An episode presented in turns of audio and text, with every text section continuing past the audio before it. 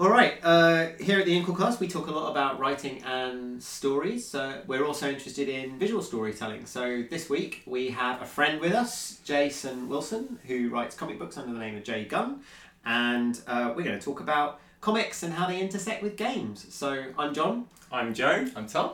I'm Jason.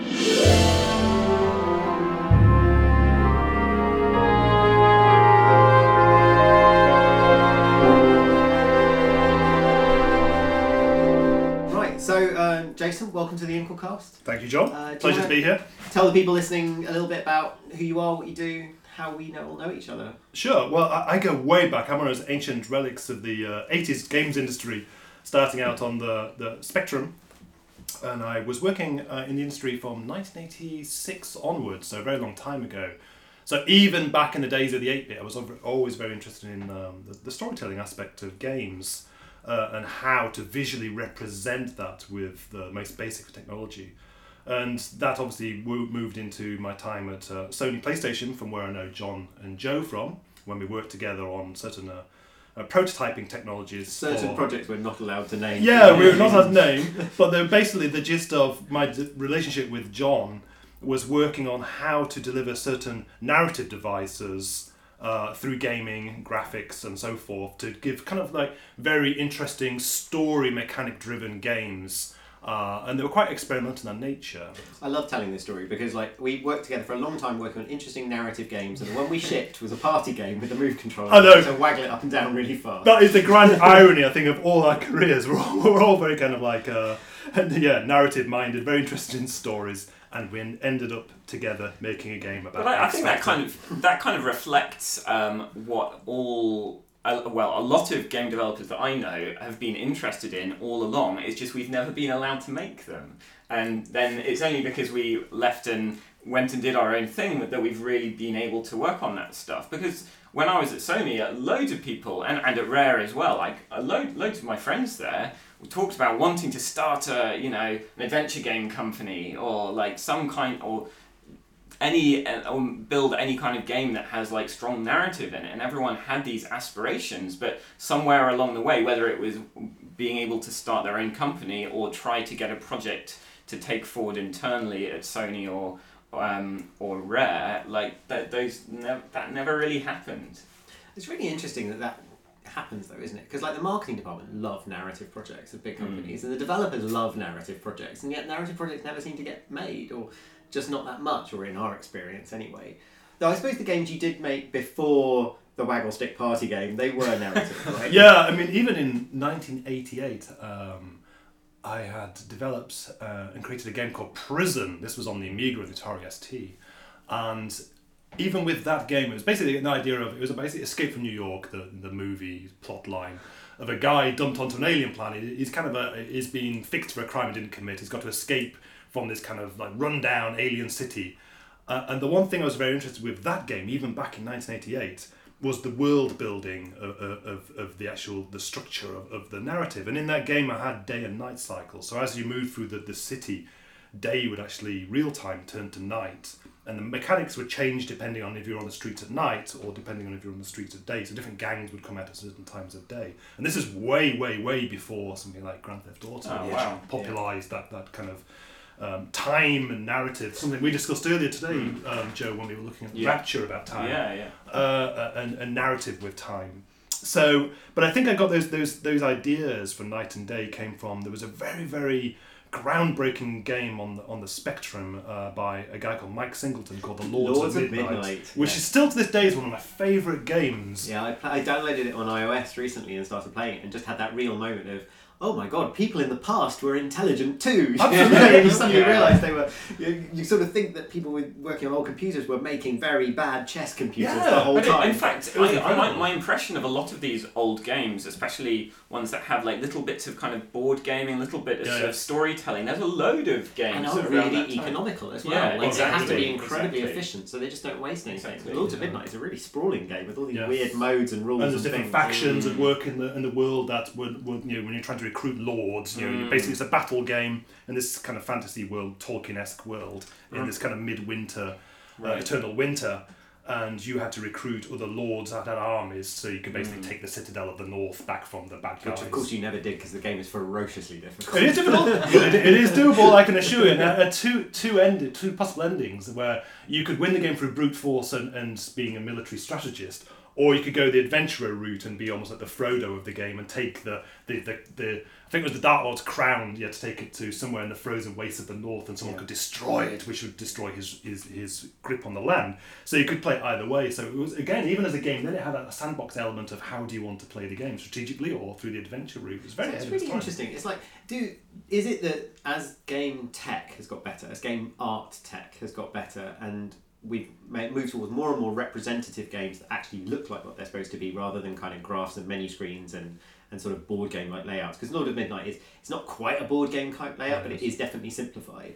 Yes. Like, is that what's got in the way of us doing these ambitious narrative games, or like has it just become so much harder to deliver, you know, I this think... kind of experience in a way that doesn't sort of contradict itself? Yeah, I mean, obviously on the on the Spectrum you had forty-eight K of RAM. That, that's probably less than an icon takes up on a on a on an iPad screen. Uh, so, you know, we think when we're discussing Lords of Midnight, it sounds like we're talking about Skyrim or something. Um, I think with, obviously with the Spectrum, and, and it's certainly true of a lot of indie game development recently, it, it's that abstraction, isn't it? It's obviously they're very, very limited technically in, in the, the scope of the RAM they can use for, for graphics and even the A I. But it had a very abstracted look. You know, I, I'm sure the developer made it winter, this, you know, the, the midnight winter world, because they didn't have many colours in the Spectrum, so it was like black on white. Okay, I'll make it winter then. Yeah. So I don't have to, don't have to render, you know, colourful well, summery landscapes. The guys who made The Banner Saga, um, that's set in a sort of it's Viking myth inspired, but in a world where the sun has set and isn't yes. coming back, which yes. is beautifully evocative. Yeah. But they said it was basically so that they didn't have to do a day-night cycle. Absolutely. Like, which is a great piece of yes. design and narrative, and it starts you off on this really interesting narrative position. Yes. And that's fine. Like, it's sort of a gimmick, and it's sort of not, because it's so integral yes. to, the, to the story. Yeah, I mean, you can certainly create narrative from technical limitations, can't you? I mean, I'm sure anyone who's written a book is, you know, even your life you have lived uh, can be constrained, or you could have had, you know, adventures around the world which you draw on for experiences, or you may have never left your bedroom and just read lots of histories. So therefore, you're you're kind of capitalising creatively on your experiences, which in terms of technology is the actual technological limitation. So you cut your cloth to create your narrative or, or your your your your fiction or whatever it is you're creating, a comic or a video game. And with the Lords of Midnight, that abstraction I found when I was a, a young kid playing this game, I, I played I really believed in that world. You know, I believed that those lords were living, breathing characters, because they had a few parameters where, you know, the Lord of, of Utharg doesn't like the Lord of Catan, and so you in your mind you create reasons why they don't like That's each other. I love it. Like, when you get back to that sort of the whole thing that makes computer narratives exciting is that sense that you, you believe these things are a little bit alive because they, they do just a few things outside of your yes. control. Like, they have a bit of personality Absolutely. of their own, and you can test it. You can yes. ask the Lord of Uthrag, and it turns out he really doesn't like the Lord yes. of it. It'll just like you thought, or you can wind him up about it. You can take a little bit of action to test yeah. something that you thought was true, and it works. Yes. And just that responsiveness is what brings it all to life for me. And like yes. it gets so muddled in kind of high-budget games somehow. Oh, absolutely. There's so much in the way. Yeah, if I play something like Skyrim, which I really do enjoy, um, th- there's so much content there and so many characters. And and and it's done. They've tried to make it as realistic as they possibly can, in, with the technology that they have. And because they have got clunky animations, and because they've only got a few voice actors that are, that are acting the cast of hundreds, but you always hear the same five voices, basically. Somehow it's less believable in my mind than playing something like The Lords of Midnight, because I'm projecting my own personality into the simplistic delivery of that world. So which, I is what, that. Which, is, sorry, which is what I think you guys did really well with something like eighty days, in that, mm. you know, visually it, it's got its constraints and it's got a certain abstracted style, but but you, you kind of fill in the lines between what you don't so see. So what, what I think's interesting about that is it's interesting taking Skyrim as an example, because Um, well, for me, Oblivion, when I played Oblivion, for me that was this huge grand adventure where everything was kind of explicitly told to me with like audio and video and everything. So um, it, despite it being a high production value game, when I went back to it just to see what it looked like, it nowadays it looks really ropey, and clearly yeah, yes. what I was actually doing was being... Um, Uh, I, w- I was al- I was allowing it. I, w- I was allowing. You, you were filling in that gap. I, w- I was yeah, already, already filling in yeah. the gaps, even for that kind of game. So I think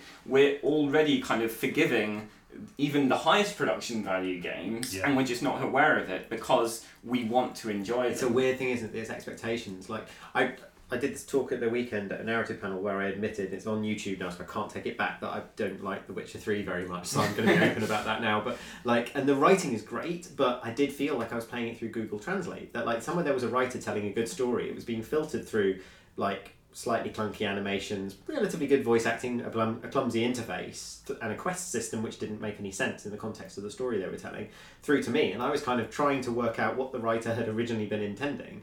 But because the game had been sold as like Game of the Year, amazing, hundreds of awards, I wasn't prepared to forgive it anything. Every yeah. time it, it, it glitched or mucked up or, or kind of didn't make sense, yes. I kind of go, well, what was the point of that? Why are you wasting my time with this stuff? Whereas I think if I was playing Tomb Raider two, I'd be way more forgiving of yeah. everything. So what, what you're kind of describing really is almost like the uncanny valley of the visual representation yeah. of the world, yeah. isn't it? Yeah. So that brings us uh, neatly onto the next topic, which I, th- I think you need to talk about your comics a bit, because um, they're an example of a medium where you're definitely doing a lot of feed it, filling in the blanks. Uh, uh, I my nice my favourite example is um, from Scott McCloud's Understanding Comics, where he talks about um, all of the action happening in the space between the panels, which is a really nice way to think about it. So. Yeah, I mean, um, comics are. are... inherently on the surface, a, a, a static medium. When you're creating a comic, or when I'm creating a comic, because I come from the video game background, I'm always wanting to want something to move, or I want to, someone to press a button or something, or, or, or interact with the comic. But I don't actually really like interactive comics mm. to a certain degree, because they seem like this halfway house between animation and when you comics. Say that, you mean they're like the iPad ones with bits of animation. Yeah, yeah, yeah. It's not really yeah. kind of it's yeah. not a branching comic. Yeah, I mean, there are, there are certainly excellent ways you can go about it, and I know you guys are moving into the kind of more the visual representation of, of storytelling, which I don't really see as an interactive comic, because it's something way beyond mm-hmm. that. Mm. Um, so yes, as you mentioned, Joe, um, the example you just used, there is certainly time dilation in a comic page as an, as a, an artist and writer. The way you lay out your panels of your sequential art, and the way you force the reader's eye to read the speech bubbles and move their eyes across the panels is the advancement of time. So the more panels you put in there, and the more you break up the speech bubbles, the slower time will go as, mm. as the players, uh, as the players, see there we go, as the reader is, is scanning across the page and turns the page. So you can slow and speed down time. You can have an action scene, which is a few panels, which comes across as, you know, really sharp and punchy, or you can mm. sprawl, you know, you can lay out more panels and more pages to make action seem seem longer. So there are certainly narrative devices that one has to consider when laying out comic pages, in the same way that you would if you were directing a, a, a movie, or even mm. playing a game, in terms of how much interaction you would have. So um, I, I just finished reading your sort of first first, Surface first Tension. Comic Surface Tension. My first yeah, we, book, should, yeah. we should say the name Surface yeah, Tension. Yeah, exactly. Okay, by writing under the name of Jay Gunn. Jay Gunn I, I just yes. finished reading that the other night, actually. And on that, I was wondering, there's a lot. I mean, a lot of it is laid out in a fairly sort of, or what seems to my eye, I don't read many comics, it's a fairly standard layout, you know, it does the job, it tells the story. And then every now and then, four, five, six times an episode, an episode? An issue, that's the word. um, there'll be some kind of interesting layout where the, the, the picture is arcing this way, or kind of something's looming over something else, or it's a double panel. With those things, do you do you see that construction in your head before you start? Do you have to try various versions? Do you go back to reference and go, oh, I remember something that this guy did in this book here? Oh, absolutely. How- and some of those references are actually video games. Um, yeah, with, with, with Surface Tension, those moments where you might see a page where there's some kind of interesting panel layout, in, in, in grammatical terms, They're, they're exclamation marks, they're, they're, they're kind of the end of it, mm. or if you were telling a joke, that's the punchline, or, or if it's a, a T V show, they're the cliffhanger moments. So you're always trying to get the reader to want to turn the page, mm. but you also wanted to give interesting layouts to create an emotion. Again, colours, which, which again goes into the film and, and video game design, you know, the emotion of colours, the emotions of a panel. If I want to show, for example, there's a sequence in Surface Tension where uh, there's a moment where two characters are scuba diving, and everything's is, is, the world is shown as, as beautiful, so therefore you use colours that show beauty and, and cool and tranquility and, and the water. So you kind of, I laid the panels out so they were rippled. So mm-hmm. I had this moment of peace just before you kind of then increasing the the the, the, the tempo and the and the, the pressure those characters are under by again changing the panel layouts on the next few pages. Mm-hmm. But in terms of of what I saw other people doing and how I kind of turned that into producing some parts of Surface Tension. Uh, one of my first draft of Surface Tension, well, not my first draft, my first final version of Surface Tension, I, I read through it, and I sent an email to my editor in London at Titan Comics, and I said, what this comic is lacking for me personally is world building.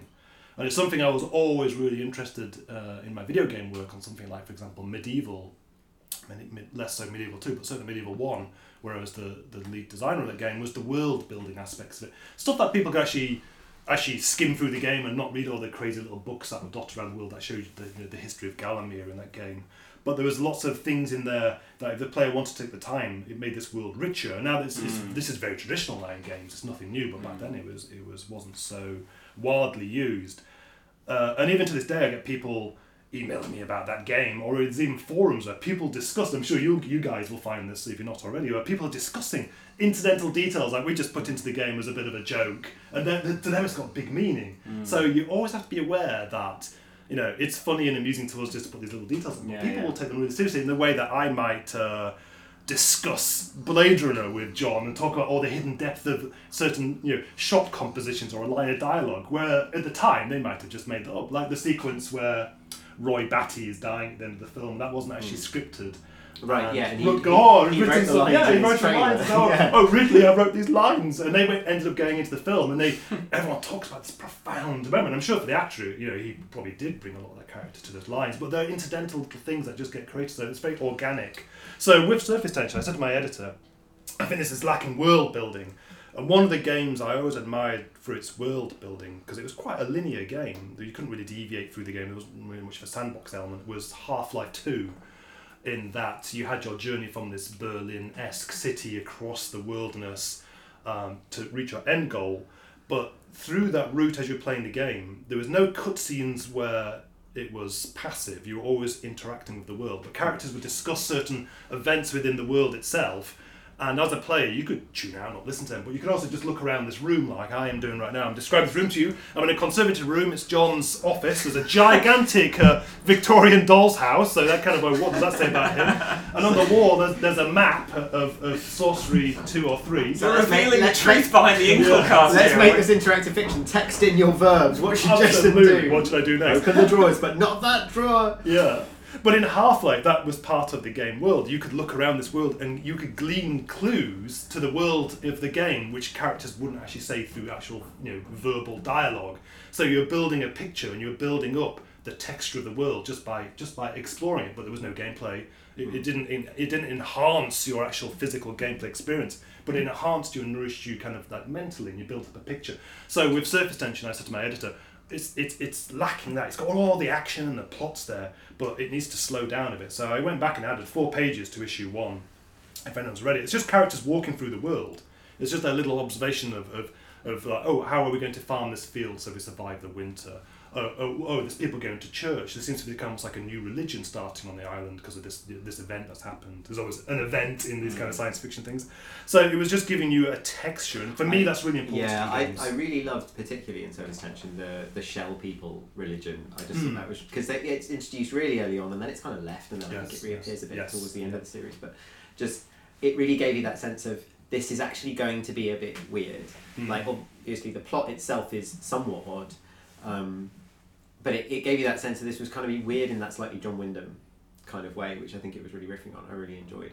So we're running out of time. It's been a very long chat. I thought yeah. I'd ask one last quick provocative question, which is, games are always learning from cinema. Should games, can games learn more from comics? Quick answers. I'll give a quick answer. Sorry to butt in. Um, Go for it. With comics, I think that there was a lot of very, in the last twenty years, twenty, ten years, been some very creative indie comics. It's, and I see it mirrored in games development, in that people are self-publishing, doing really interesting stories. They're not traditional superhero tropes. Uh, one of my favourite comics is called The Walking Man by Jiro Taniguchi, which is a guy who just walks across his suburbs of Japan. He takes different routes to work, and all the things he experiences and enriched by taking a different walk down suburbs he's not familiar with, and he's like, oh, that tree's really nice, I'll go and climb it, and has a different perspective on his life around him. There's no monsters, there's no enemies, no bad guys, no plot, but it's just a really beautiful exploration, and I'm, I'm seeing more games like that, which so I think is very The cool. Walking Simulator. Yeah, The Walking Simulation, which is appearing in games like Rapture, mm. uh, you know, comics did it first, So, well, I'm always inclined to say no. Text Adventures did it first. That's true. Yeah, that's my answer yeah, to everything. True. The Hobbit. Yeah. Exactly. I think I'm I'm super interested in what comics can do for games in terms of. Um, the hand-drawn two D art is extremely expressive, especially for characters, and the fact that you don't have animation in um, comics, but you can still express pacing and really strong narrative, um, and it's also still a relatively inexpensive medium, although there are individual authors who spend years on, on their work, compared with the massive teams that you need to produce a game. I think there's a lot of lessons to be learned there, both from an art, a production, and a narrative point of view. Yeah, I think for me, I'd say something along the lines of what you said about the expressive characters, that games are always riffing off film, but if you look at the way that film stories are told, it's almost entirely close-ups of actors' faces delivering mm. relatively yes. complex emotions exactly. through the way they use their eyes. There's not actually that much dialogue in most films. Mm. That's incredibly difficult to replicate in a computer game. In fact, all games fail it because they can't do eyes, because yeah. they're just not good enough. Whereas comic books, no offence to any comic book artists out there, but that's not how they work. They, their dialogue tends to be a little bit more exposition-y, a little bit clearer, mm, yeah. and a lot of it's about the juxtaposition and how characters sit in the world, which actually games can do. Mm-hmm. So I kind of feel like the language of... Every time I pick up a comic, I think the language of comics is what I need to be learning, not yes, film scripts. Exactly. That's really hard to unlearn yeah. the film thing that we're all so exposed to the whole yeah. time. So I think that's really mm, interesting. I think Tom. for me, it's like, um, like we were saying earlier, you know, like films show, they don't tell, and that's always the maxim. And what comics can do is that they can tell and show. Like, you could never turn The Sandman into a film. Like, they've tried, but you can't do it because it's so expressive and it's it's totally between the panels. And I'm super interested to see if it's, if it's possible for a game to pull that off. Hmm. I think Journey, uh, one of one of the last games that I really cra- raved about was Journey, in that there was no dialogue.